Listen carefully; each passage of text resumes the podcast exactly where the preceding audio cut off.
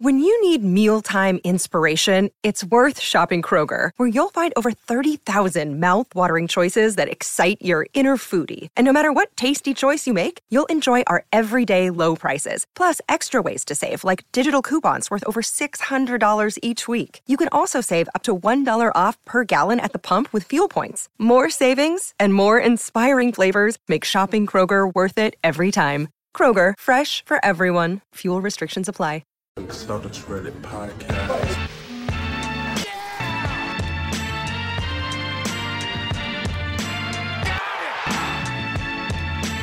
Tatum takes it, makes it.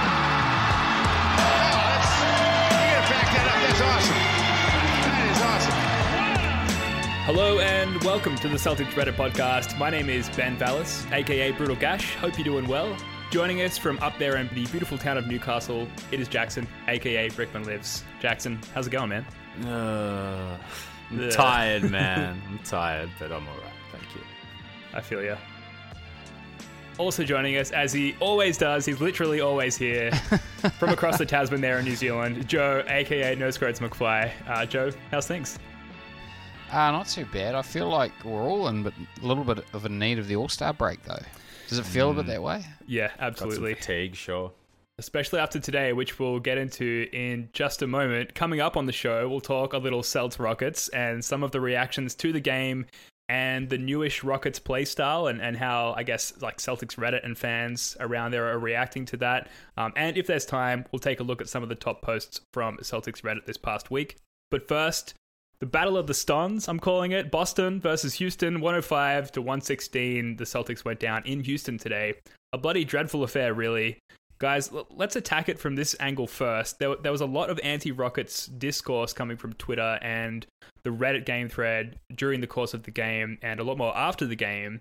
For example, Reddit user Nefira writes, "The Astros cheated to win a championship and they might not even be the most hateable team in their own city."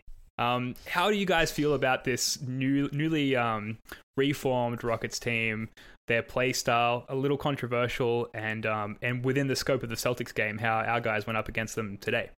I have a sprawling soccer analogy for the both of you. Are you interested to hear about it? So ready for this. I'll keep it brief. So there's this tactic in soccer called parking the bus, and it's when you set up to just get a draw. You just put all your players behind the ball. It's completely unexpensive, completely boring, and horrible to watch, especially if the team gets a goal first. They just sit back and they choke the game out. It's everything that's wrong with soccer and everything that people can't stand about it. And teams do it all the time, and it works a lot. Not a lot. It works sometimes. It depends what team employs it. Anyway, I feel I get that vibe from the Rockets watching them. And I know it's a little bit of a sore loser-ish thing because we lost to them. And at the end of the day, you know, if it gets your results, it gets your results. But I'm just very thankful to be a Celtics fan and not a Houston fan because, look, I couldn't sit through that. I don't think it's going to be like that all the time, but, man, it was dreadful to watch, hey. Mm. Well, my take on this, and I don't think this isn't intended to be a hot take. But I feel like it's really approximately the same experience that has always been watching Houston. It's just with slightly smaller people on the floor. And I've never liked Houston because I really dislike James Harden. And the reason I dislike James Harden is because just to watch him play. And the reason why I feel like the Doncic comparisons aren't that apt is Harden spends so much time just dribbling between his legs. Mm. It's just really boring to watch. Whereas Luka's always moving north-south. There's always something happening. There's some action there. Whereas Harden just kind of dribbles and dribbles and then shoots it. You know, it doesn't feel like doesn't really ever feel like he beat his defender. Mm. It just feels like he's just really good at shooting, you know. Old fashioned, no passion. Yeah, and his shot doesn't look pretty. Like it's kind of, I don't know, man. It doesn't. Something about the shape of it, like Curry and Clay, they just shoot a beautiful ball. Yeah. There's something very workmanlike about watching the ball go through the hoop with Harden. But other than that, like I kind of give them credit to. Like I've got a soft spot for, I guess, people who are so committed to an ideology. Moreyball in this case. Mm. Yeah, Moreyball. I have a soft spot for that kind of way of going about. Or that way of seeing the world. So good luck to them. But Yeah. For me, it doesn't, like, I've never liked watching them in the Harden era, and it doesn't really change it. If anything, it actually makes it more interesting to me because it's so unprecedented, just what they're doing. Yeah. Yeah, the Rockets-Lakers game was the first Rockets game, admittedly, that I'd watched all season, just because I was intrigued by the new lineup and the absence of a proper center, for lack of a better term. Reddit user Hale Kyrie writes, 41 free throw attempts, each word punctuated with a period. The league needs to stop rewarding this kind of shit. The worst Rockets play is the one where they pump fake and jump 2 feet toward the defender going straight up.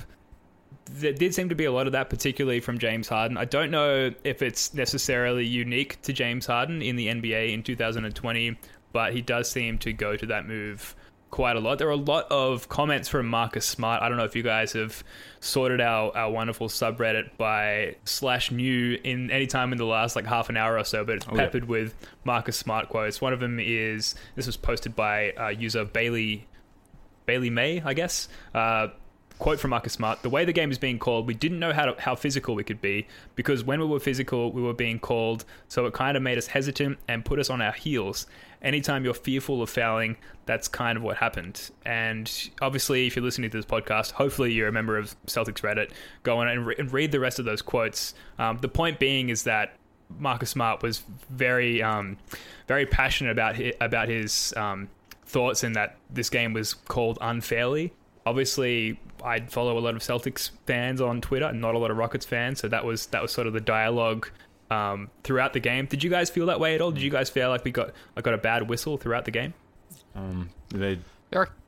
Honestly, no. Like, to be perfectly honest, and this probably just comes back to, the way you learn the game does have a big impact on it. But I was always taught when I was learning to play the game, when you leave your feet as a defender, you kind of lose all rights. Like, that's, if you get in the air and, and you just happen to get, and the shooter goes into you, that's your fault for being stupid and jumping before the ball, before you knew that the shooter was going up for the shot. So if we had done those exact same moves, I guarantee we would have gotten those whistles, but we didn't. So I'm a little bit...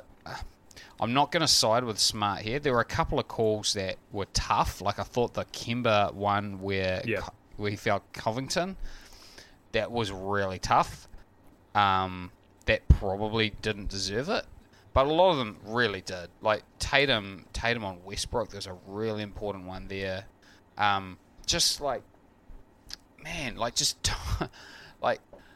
jump. Or if you're going to jump, contest from the side. Like, it's just that's just the rules. I just want to make a quick correction to that post. It was actually 42 free throws that Houston had, not 41, but it was a curious number, because I thought, when was the last time we had 41 free throws? It was actually 10 days ago against Philly that we won. Now obviously that came in a much different fashion, and it's not our style, so to speak, but it's not like you're going to complain if you're going to get 41 free throws and like make 38 of them and win the game. You know what I mean? So, and I don't think the Houston can air bend the refs to their to their will consistently, and certainly not throughout a playoff series against other teams. So I think that can only get them so far. But look, again, it's a style that they're committing to. They're going to die on that hill, and like Joe said, that's a little bit admirable. But as far as like a bad whistle is concerned, I didn't really feel like it was that lopsided, to be perfectly honest. Like, one of the endearing images of this game was Mike D'Antoni yelling at the refs all the time as well too, and a lot of that's sort of just put pressure on them and whatnot. But Harden had 5 fouls, Covington had 5 fouls. We could have taken advantage of that really in the fourth quarter if we want to get serious about it. But it was the third quarter where we didn't take enough advantage of it. That was such a missed opportunity. Yeah, and we got into, maybe this is what you're referring to, Joe, but we got into the bonus with 7 minutes and 40 seconds to go, and then I think throughout the rest of the quarter we only got to the line once. Obviously, a double-pronged effect there, and that we're not drawing additional fouls in the third quarter. Similar story in the fourth as well. But not too bad though, because Tatum. Well, it felt like we were going to the hoop. I mean, we were getting a lot of free throws in the fourth quarter. Tatum, I felt like he had 3 straight trips where he got to the line, and which was a good development. Totally, yeah. And there was that possession where we were talking about it as the game went on, where I think we drew three fouls on the Rockets in one possession. Two of them by Hayward, who had probably I would say the most standout performance. I want to get to Tatum in a little bit. He had 11 points, Hayward, in the third quarter. A lot of that just due to him driving to the hoop and getting some of those much needed paint touches that we maybe didn't start the game doing, at least, or do as often throughout the game as we probably should have to be successful. Thoughts on Gordon Hayward, guys? Because he really is starting to string together quite a few decent games now. I was thinking to myself earlier today, like, when was the last time Gordon Hayward was out, and when was the last time we put in a shitty performance? And I had to think about it, you know. I think that's definitely says something. So it was good to see him, like, at least, you know, continue that run, so to speak. It wasn't the greatest night for him, but you know, he still stood out as far as I was concerned, particularly in the third quarter. You know, too, that could have been that's where the game was basically lost. It's been our motto all season, right, boys? So I think that it could have gotten a lot uglier if it wasn't for his efforts in the third, but so yeah, I was pleased with his performance. And this one really did feel like it was won by the Rockets in the third. That's when they really did stamp their authority on the game. For me, look, I'm not knocking Hayward's performance at all. It just didn't jump out to me as a difference-making performance, and that's not necessarily Hayward's fault at all. It just, what ailed the Celtics to me tonight, it wasn't a failure of individuals. So, like, for me, it's too hard to get too excited about any of the individual successes. You know, even though Hayward was good and he had some really nice drives and his stat line looked nice. It didn't, to me, it just didn't feel watching the game like Hayward was having that massive an impact on it. Just for me personally, I honestly felt like that game was not that close. It really felt like Houston just completely dictated what was happening in that game all the way through. And so I know this is sort of taking a bit off topic there, but for me, Hayward's performance was fine. I'm not knocking it, but it just wasn't, for me, it just wasn't anything to get upset about or to really write home about either. I guess maybe you could say safely about Hayward that he played his role more adequately than the other big four guys, or Smart included, in that, like, Hayward has kind of accepted the role of the fourth man and kind of receding back into that backup role and allowing Kemba and Tatum and Jaylen Brown to be more of a force offensively. And what was missing there in Hayward having a good Hayward game is that we didn't get a good Kemba game and a good Jaylen game and a good Tatum game, unfortunately. But at least Hayward brought consistency, you know, from the recent sample size from what he's delivered, I suppose. Talking about Tatum, though, did you guys feel like, and I know there's not a lot to be excited about from this game, from the Celtics' perspective, did you feel like this was a borderline bad All-Star game, in that when All-Stars, true All-Stars, have a bad game, they still actually have quite an impact on the game overall? Did you feel like that at all from Tatum, despite the bad shooting night? For sure. I think this is a real silver, like, this wasn't a bad loss, you know. It was a good win for Houston. It wasn't a bad loss for us. And so there are some positives. I think the fact that he got to the free throw line so many times a night where his shot wasn't working is a sign of maturity. And he really was impactful defensively. There were a lot of turnovers that he forced. So yeah, I think Tatum had just an okay game, but clearly lost confidence in his shot. Yeah, he did. He didn't have, like, that one stretch or that one run at any point in the game, not from memory anyway, that he seemed to have had, you know, in the third quarter against OKC and at a definitely a point in the previous games too. And that was basically would have been the difference-making performance, really, and been his role the past few games and on this run that we've been on. So while it was lacking on that end, and it was, you know, frustrating to see him not, you know, do what he had been doing before. The point about free throws, getting to the free throw line, I think he only hit 5 of 9 or thereabouts, but particularly in the fourth quarter, we were going, like, you know, trip to the free throw line with them, and Tatum was dictating that, or was forcing that issue mostly. And he was, like, particularly when he was going at Harden and getting, you know, racking up the fouls on him too, I thought, like, sweet, this is gonna be a difference maker, but it just didn't eventuate. Yeah, and 4 steals, he certainly was forcing a lot of turnovers, 0 of 7 from 3, unfortunately, but the silver lining there is he only put up 15 shots, which is like quite a lot less than what he puts up on average per game, and it's almost like he realized that it wasn't really his night and started to defer a little bit and not force the issue, which I think is good. But there was certainly many instances throughout the game where he stamped his mark on the game or had an impact on the game without doing the typical Tatum with flair stuff, the all-star Tatum stuff that we've gotten used to, the sidestep and step-back threes and things like that. But that'll come back. Yeah, that would have made the difference on a night where we're playing, where we just kind of, we didn't really have them figured out. Like, offensively, we were just so out of rhythm. It just felt like we were never getting any separation in our screens. But, look, if Tatum drops 2 of 7 threes, then all of a sudden we're up 5 or up 4, with 5 minutes to go instead of down 2. And the game just has a totally different complexion. Yeah, I did feel like he struggled quite a lot with the small ball, switchable defense. Like, there wasn't really a mismatch that he could hunt and attack in this game. And that's probably something that the entire league will have to adjust to when it comes to matching up against the Rockets, because there isn't a positional mismatch that can be hunted down. Maybe with the exception of Harden, you're going to come up against a pretty decent defender across all 5 men on the court, if that makes sense. I definitely felt like Tatum struggled with that, and he struggled with his handle and to get the ball on the floor and get to his spots, because unfortunately in this case it was the Rockets who were handsy in the paint and not the Celtics, and we really struggled as a result. A lot of turnovers too, which is uncharacteristic, but it's gonna happen in the game. Yeah. Absolutely. Too much Kanter as well was a note that I made. All 5 minutes of him. Yeah, I was going to say he didn't play a lot of minutes. He played 8 minutes and 9 seconds, and that was probably about 8 minutes too long. Bring him in for a situational rebound late in the clock, but I guess in theory I like the idea of, like, okay, they don't have a center. PJ Tucker is their center defensively.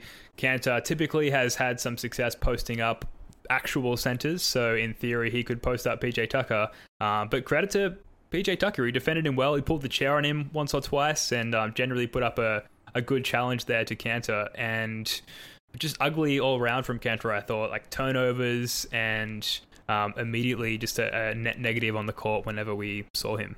Do you have anything good to say about Kanter? No, not. Silence. Yeah. What else we got here? The Smart versus Westbrook battle was good. It sort of definitely, unfortunately, I hate to say, tipped in the favor of Westbrook towards the end. I think maybe the very obvious elbow to the head that was not called was the turning point. And then at that point, Westbrook just seemed to have something over Smart. Smart had a very good sort of block, grab the ball attempt earlier in the game where it looked clean on Westbrook, but that was called a foul, unfortunately, and despite the challenge and the hustle that Smart brought to Westbrook, he just couldn't really seem to get on top of him like he has previously against guys like Harden. But it was exciting, right? Am I wrong? Like, that was kind of one of the more positive elements of the game? Yeah. I mean, sorry, that's not too enthused. It's like I think Westbrook's probably having like one of his best stretches in a long, long time. So you were coming up against him at the peak of his powers, so to speak, but it's just never fun when you see you guys bested on the court. So I thought both Smart and Brown seemed to be like a little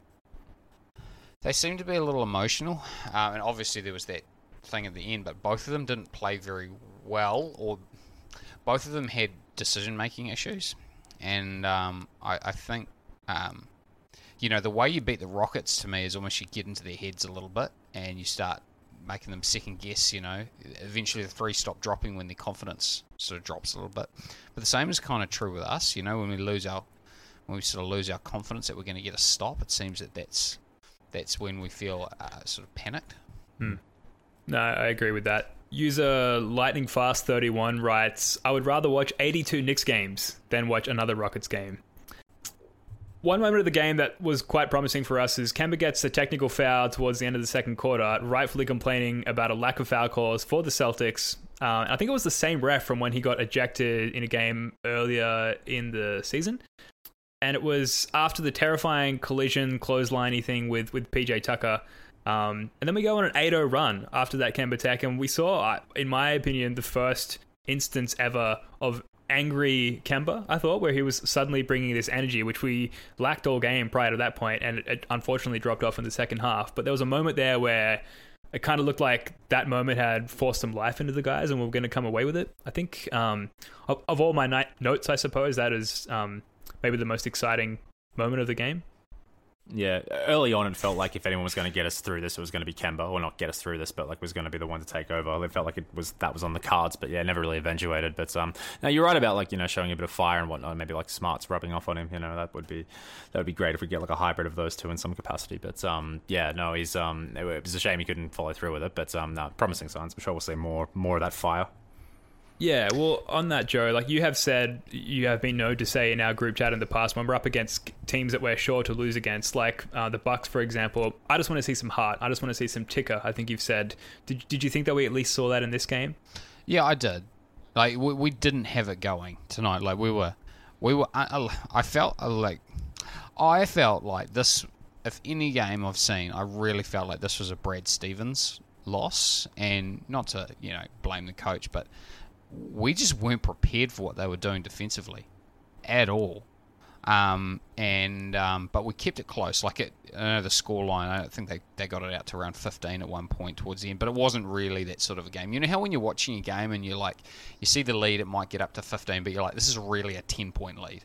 You know, it's sort of what it sort of centers around, mm-hmm. what the league kind of hovers about. I mean, this was a 5-point game all the way. The Rockets just felt like they had 5 points on us most of the time, and that's right. Fine. You know, like it's the end of a road trip. That's why that win against Oklahoma City was really important, because we needed to come away with some points from our trip. Sure. I'm fine with this game, big picture. Small picture, one of the comments I made during the thing is, I know I'm getting a bit off topic here now, Ben, having established that. Okay. Having established it, yes, I feel like the Celtics have established it. It did show ticker. One thing that I was like looking for, I want to see some solid contact on some screens. And to me, this is just me thinking back to my basic level basketball. But okay, if they're switching, then you should be able to get a seal on the guy that you just set a screen on. You know, so get a seal on him and cut to the hoop. And there just wasn't any of that. I saw Hayward. I remember Hayward hitting Tice on a roll once, or maybe it was the other way around. It was definitely some white boy action. Some white on white, some white on white crime. But I thought that was the adjustment, and I just didn't really see it. It was like all the screens were soft. And it felt like Houston's shell never got broken. If we talk about the defensive shell, I imagine we know what we're talking about. And, even if we scored it, it really never felt like we were compromising them that much. Yeah, kind of one of those games, I guess. Just one of those stinkers. Yeah. You put them up sometimes. It happens, unless you're the Toronto Raptors, in which case you just keep them fucking winning, which sucks a lot. But that's for a podcast in the future sometime. I guess a good way to wrap up the talk of the game today is with the most controversial comment from the post-game thread by user Siakam is overrated, who says, "We got outplayed tonight. Refs are not a valid excuse. Games like this happen. Just learn from it and move on." And then he writes an edit later on. Bring on the downvotes. I don't care. You guys just admit we didn't play well, which I think is fair. Surprised that's a controversial comment. Fair. It's like pretty vanilla. Yeah, we didn't play well, but we didn't throw in the towel. We competed. We were just a little. Yeah, I just felt like tactically we weren't ready. Yeah, I suspect that guy's being downvoted for his username rather than his opinion. In a Celtics sub, yeah. I suppose. I mean, perhaps. Perhaps we're objectable fair folk, aren't we? Here in Celtics lands. No? Of course, we're all very level-headed on Celtics Reddit. A couple of more points to get to very quickly before we wrap this one up, and we are going to wrap it up soon. In case you haven't noticed, the energy is low. Obviously, very very frustrating game. Tough watch today, I think, against the Rockets on the road there.